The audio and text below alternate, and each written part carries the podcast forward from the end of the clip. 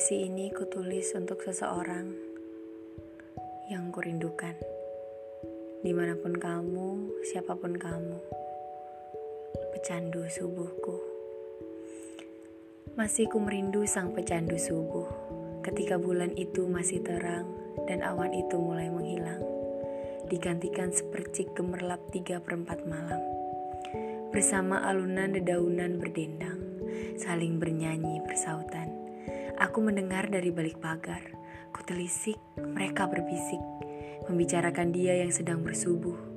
Bukan di waktu sekarang, tapi waktu subuh.